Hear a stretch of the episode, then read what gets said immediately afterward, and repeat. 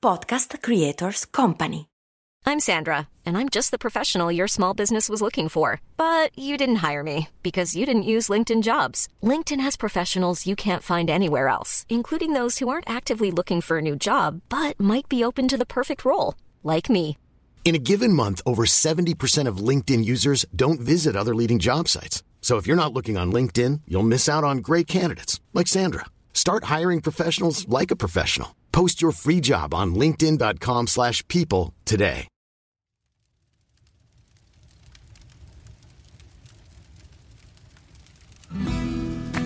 Gianmaria Volpato ha 21 anni, è nato a Vicenza, vive a Milano, ha partecipato a X Factor nel 2021 e a Sanremo nel 2023.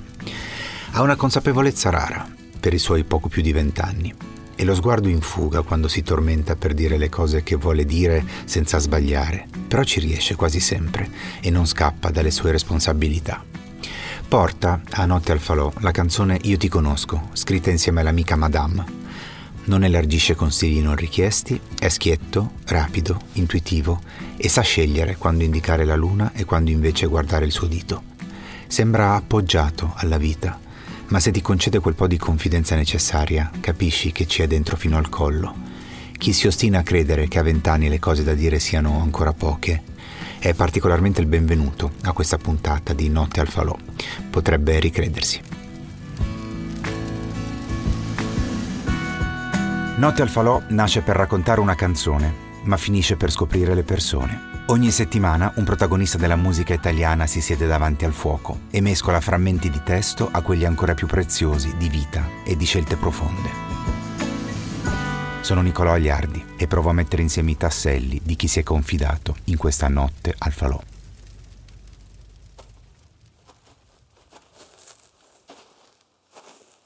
Buonanotte Gianmaria, benvenuto a Notte al Falò. Grazie, grazie mille. Di te so poco altro, perché sento solo il tuo canto e ti ascolto e mi calmo. È una frase bellissima, una frase d'amore fuori da ogni cliché. È l'amore che calma, non sempre l'amore ha questo potere. Partiamo da qua. Questo brano l'avevo iniziato da solo con Bias, una delle persone con cui collaboro di più, e mm, avevo scritto questo brano d'amore abbastanza innocuo da solo.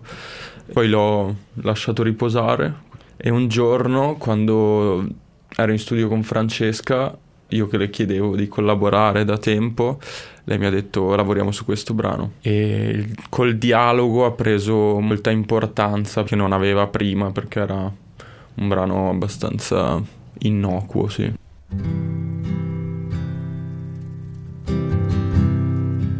C'è una referente, un referente finale di questa canzone? È dedicata a qualcuno? Sì, è dedicata a lei, a Francesca, perché mh, io stavo scrivendo in realtà non di lei, ma di una figura immaginaria, tra virgolette. E poi in realtà nel momento in cui abbiamo creato questo dialogo eh, ci siamo parlati effettivamente anche mentre scrivevamo il resto del brano. Ce lo siamo dedicati a vicenda, ci siamo detti delle cose che non ci saremmo mai detti. E alla fine parliamo di un amore romantico, ma mh, per me c'è amore romantico in tutti i rapporti. Non Sei stato solo- innamorato di lei per un momento della tua vita? Allora, io ci tengo sempre a dire questa cosa. Mi sono innamorato di mio padre, mi sono innamorato della mia migliore amica, mi sono innamorato di mia sorella e, e anche di Francesca, fra altre persone. Quindi io mi innamoro delle persone anche con cui poi non, non c'ho, non c'ho, tra virgolette, la parte... Più non- carnale. Non c'è la parte carnale, sì.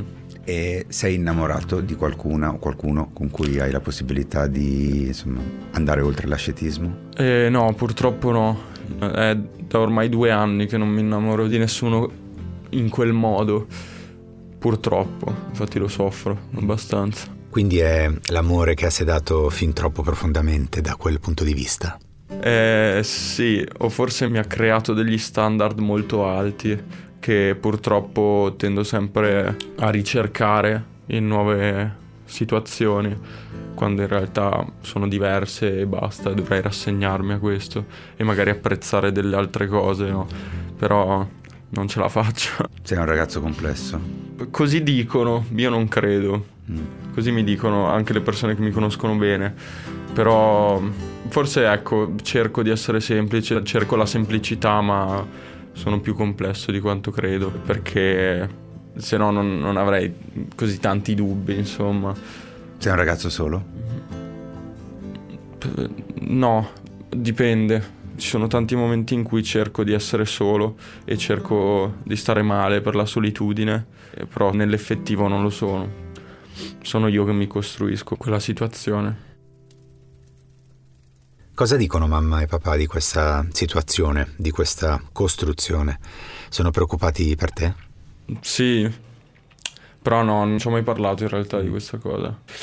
Non so, ci sono le cose in cui mi riesco ad incontrare con i miei genitori, di cui riesco a parlare. Poi c'è tutta la parte emotiva in cui diciamo che abbiamo dei deficit in famiglia nel rapportarci, nel, nel analizzare determinate cose. E hanno scoperto qualcosa di te attraverso le interviste sui giornali, le tue dichiarazioni, attraverso i tuoi sguardi o i tuoi silenzi in televisione? Sì, sì, credo di sì.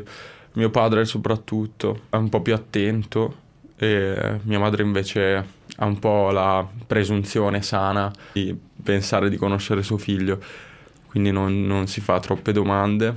Mio padre invece si è messo parecchio in discussione anche quando parlavo del loro ruolo all'interno della mia infanzia, della mia adolescenza. Li hai più perdonati o più incriminati? Beh, fino a poco tempo fa più incriminati, da un annetto, due annetti, li ho perdonati, per fortuna, anche perché non ce la facevo più. Cosa avevano combinato, se si può raccontare? Eh, niente, semplicemente io ero un ragazzo più inquieto del normale e quindi li ho odiati più del normale perché tutti a una certa si ribellano ai propri genitori e li odiano, tra virgolette, non, non è che li odi veramente. Però sì, io semplicemente ho provato tutto più forte. Adesso li hai fatti resuscitare. Hai raggiunto un'età per cui possono rivivere in salute senza essere nemici. Sì, sì, sono in squadra con me, diciamo. Con chi abiti? Abito da solo e in questo momento ho un coinquilino, è un mio carissimo amico, una delle poche persone che ho conosciuto a Milano, una delle persone con cui sono riuscito ad instaurare un rapporto, perché lo trovo abbastanza difficoltoso in questa città. Lo è. E vi state ancora conoscendo tu e la città o vi siete già capiti e vi mal sopportate? Ma io penso di averla capita, mm. abbastanza semplice. Mm. È cattiva? No, non è cattiva, è cattivo quello che hanno costruito le persone in questa città. Più che cattivo non è sano. Puoi specificare?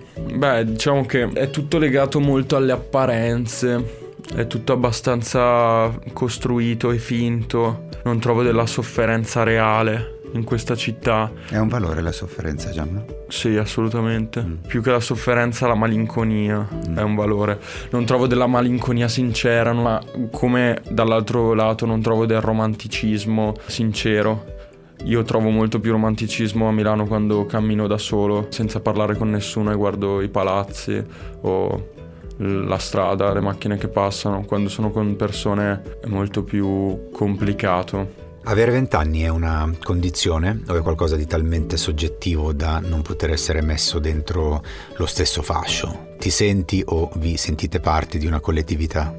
No, siamo tutti da soli, mm. tutti contro tutti, soprattutto io nei confronti della mia generazione che comunque difendo sempre perché ne faccio parte e mi piacerebbe l'idea di sentirmi parte di qualcosa però allo stesso tempo mi accorgo di essere diverso. Che da... cosa ti fa bene?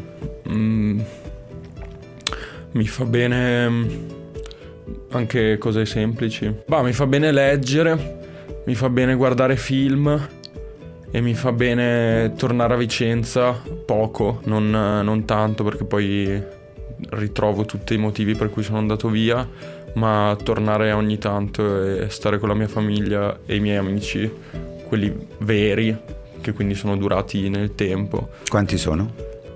Sono 4-5. Di cosa si occupano? Indicativamente 2-3 studiano, 2-3 lavorano. Hanno lavori semplici. Tu che lavoro fai? Io? Io scrivo e canto canzoni. È un buon lavoro? Sì, è il migliore. Dopo quale libro, dopo quale canzone o dopo quale film hai scritto la cosa migliore finora per te? La cosa più intelligente che ho scritto a livello proprio di marketing, cosa a cui io non ho mai pensato una volta mentre scrivevo una canzone, ma poi mi sono accorto che era effettivamente così, è stato i suicidi. Quella è una mossa di marketing, secondo me, più che una canzone stup- bella. L'ho scritta dopo che ho guardato un film che non mi era piaciuto, che è Non buttiamoci giù, di cui c'è, c'è, pure il romanzo, mi hanno detto che è molto più bello il romanzo. Ho guardato quel film e ho avuto la presunzione di poterlo scrivere meglio, mm. quindi ho scritto un film in una canzone, cosa che ho fatto più volte e quella è la cosa migliore. È stato un mezzuccio per farsi notare in un talent dove c'era troppa concorrenza, per emergere per meriti. Sì, sì, sì, sì. Mi sono accorto subito che era qualcosa di più grande di me, quel brano, dopo che l'ho cantato in quel contesto. Era il 16 di settembre, te la ricordi quella giornata? Sì, sì, sì, me la ricordo. Poi le, le audizioni ad X Factor sono registrate, le fai mesi prima, però mi ricordo anche il momento in cui l'ho guardata. Ti sei percepito finto nel marketing o ti sei trovato fin troppo autentico nel recitare una parte? No, mi sono trovato estremamente autentico. Infatti mi sono odiato quando mm. l'ho vista. Se fossi stato finto, probabilmente due anni fa mi sarei preferito. Quanto passi della tua giornata a fingere? E... Ehm, solo i momenti in cui esco, devo vestire in un determinato modo se esco perché può esserci quel capo di quel brand, devo farmi vedere bello. E bisogna essere sorridenti, anche se non ci trovo nulla di positivo nell'essere sorridenti se non si è sorridenti in quel momento. Cosa racconta il tuo corpo? Ti rappresenta? È un tuo alleato? Ti piaci? Penso che sia un mio alleato, ma metto in discussione tutto il mio linguaggio del corpo ogni volta, cioè nel presente. Non so se mi sono spiegato, ma ogni volta che faccio un determinato movimento o un'espressione o tengo un'espressione facciale non mi riconosco. Però poi a distanza mi riconosco molto di più. Mm. Tipo ad X Factor, se riguardo, se riguardo l'audizione, la prima audizione, ora mi riconosco. Subito faccio fatica. Infatti l'ho guardato un anno dopo che l'ho fatto X Factor. Lo sai che sei cresciuto, sì? Sì, sì, sì, lo sento parecchio. Dove? Eh, consapevolezza e responsabilità, insomma tutte le cose noiose di un umano. Sei noioso Gianno? Mm, no, solo con alcune persone. Vacanze in Sicilia o in Sardegna? Con i traghetti GNV porti tutto quello che vuoi, ti rilassi fino a destinazione e se prenoti entro il 14 maggio, posto ponti a partire da 33 euro. Non c'è modo migliore per andare in vacanza. Scopri i dettagli su gnv.it. Offerta valida sulle linee Napoli-Palermo e Genova-Olbia, 10.000 posti disponibili.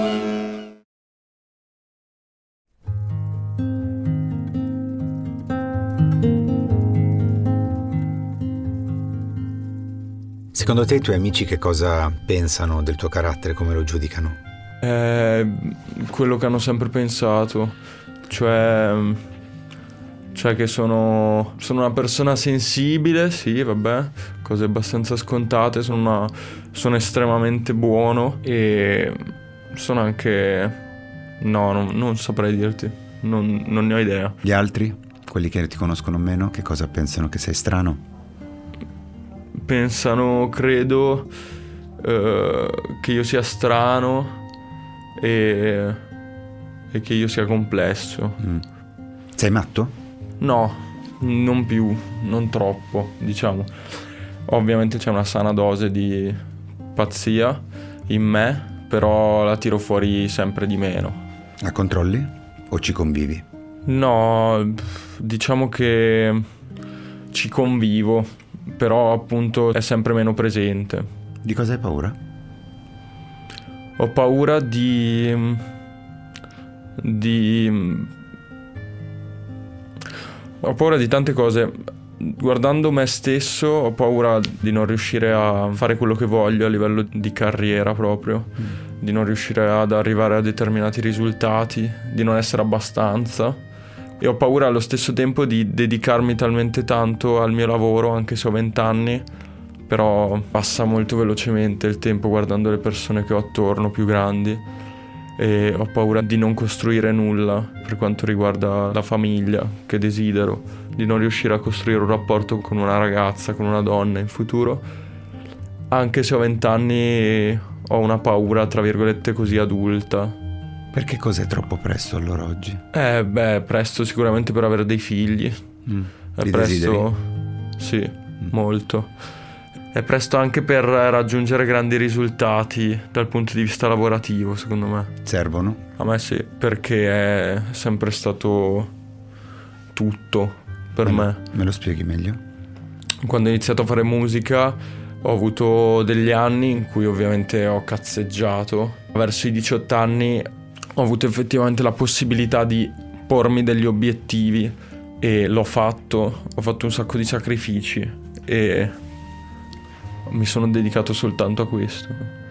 Questo è l'unico motivo per me per cui ho avuto un po' di successo rispetto alle persone con cui facevo musica. Ma questo lavoro è così importante perché attesta un'identità o perché riempie qualcosa che mancava? Perché è un lavoro dove siamo tutti molto vanitosi, lo sai sì, questo? Sì, sì. Eh, penso che riempia, riempia qualcosa, riempia la noia, le frustrazioni. Ero molto frustrato prima di iniziare a fare questo lavoro. Perché? Perché non, non mi riconoscevo nei luoghi comuni dove si incontrano le persone, non riuscivo a... sentivo di essere migliore di come venivo visto in tutto in generale nella vita normale sentivo di essere meglio però mm, uscivo peggio. Sì però se non fosse andata come è andata se non avessi partecipato a un programma televisivo se non avessi fatto un festival di Sanremo se non avessi avuto un riscontro numerico di persone questo ti avrebbe reso meno interessante al tuo stesso sguardo. Per me stesso sì perché mm, non ho una grandissima autostima Anzi, lo sai che è una truffa, però, sì, questa. Cioè? Che non è così, cioè non saresti no. stato meno migliore. No, eh, lo so, però io avevo bisogno di raggiungere dei risultati e sono convinto che avrei raggiunto, magari non ora, ma in futuro, anche senza le scorciatoie che ho intrapreso. Però sì, sempre, mi sono sempre sentito, cioè diciamo che la frustrazione di essere peggiore degli altri e mi ha portato a lavorare di più degli altri ed è una cosa che spero rimanga.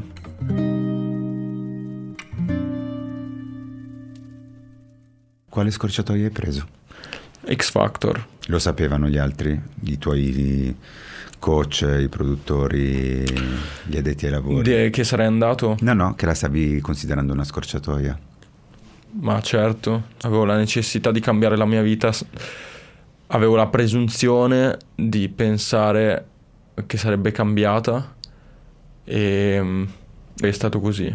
Che vita è la tua, in un aggettivo? È una vita è confusionaria. Mm. Io non capisco dove sono, non capisco cosa sto facendo, non capisco quello che provo. Ecco, una cosa negativa degli ultimi due anni, da quando da X Factor, è che ho perso un po' il dialogo con me stesso, paradossalmente, da quando ho iniziato a fare questo lavoro, a scrivere, non ho più avuto il contatto con me stesso che avevo prima. Pensi di avere un disturbo dissociativo o pensi di essere un sognatore? E... No, disturbo dissociativo.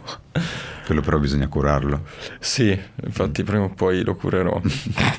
Se non ti spaventa troppo, puoi mm. anche tenerlo. Poi passa da Mi solo. Spaventa molto. In una notte dell'anno scorso in cui ho avuto una crisi, eh, ero arrivato a capire perché io mi sento sempre pesante quando parlo con le persone dei, di quello che provo e in una notte mi ricordo che ero arrivato a capire molte cose sul mio disturbo dissociativo e poi le ho dimenticate il giorno dopo.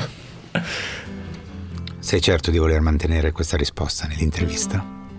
Sì. Quella cosa spesso termina quando riesci a dimenticartela. Un pensiero che non pensi se ne va. Eh, lo so. Chi sa di questi pensieri? e un po' mio padre e un po' la mia migliore amica e penso gli ascoltatori delle mie canzoni, quindi un po' tutti. E penso anche quelli che ascolteranno Notte al Falò. Qual è la parola che usi più spesso? La parola che uso più spesso è... Uh, non lo so, non ne ho idea, non ci ho mai pensato. Vado a periodi. ora, ora sto usando molto la parola concentrazione. La applichi? Sì, tantissimo. Mm.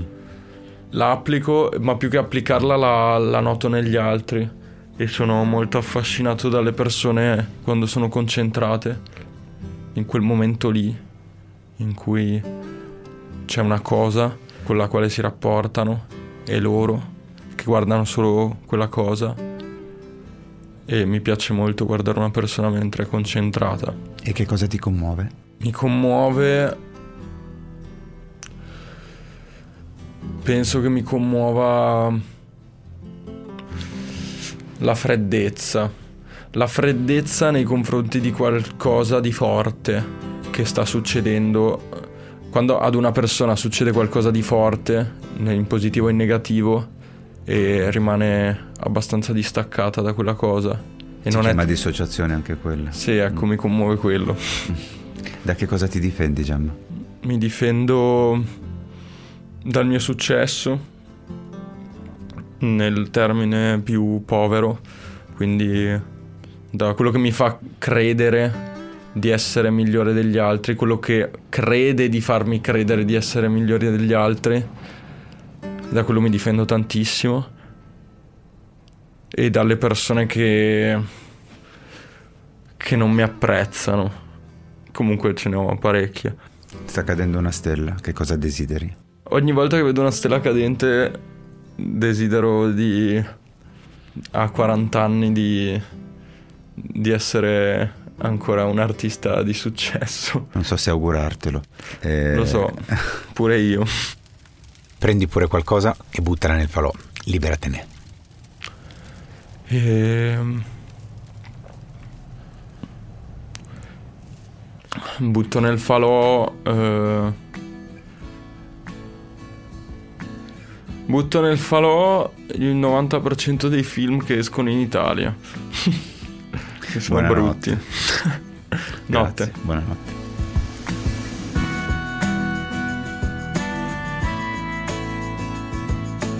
Avete ascoltato Notte al Falò, scritto e condotto da Nicolò Agliardi, regia e post-produzione di Alessandro Levrini, coordinamento editoriale di Jessica Gaibotti ed Elisa Marchina per About. Musiche originali di Tommaso e Giacomo Ruggeri, consulenza artistica e management Jessica Gaibotti, assistente ai testi Lorenzo Molino, una produzione Voice. Se vuoi ascoltare la canzone di cui abbiamo parlato oggi la trovi al link in descrizione oppure cercando su Spotify la playlist Notte al Falò che raccoglie sia le interviste che i brani raccontati finora.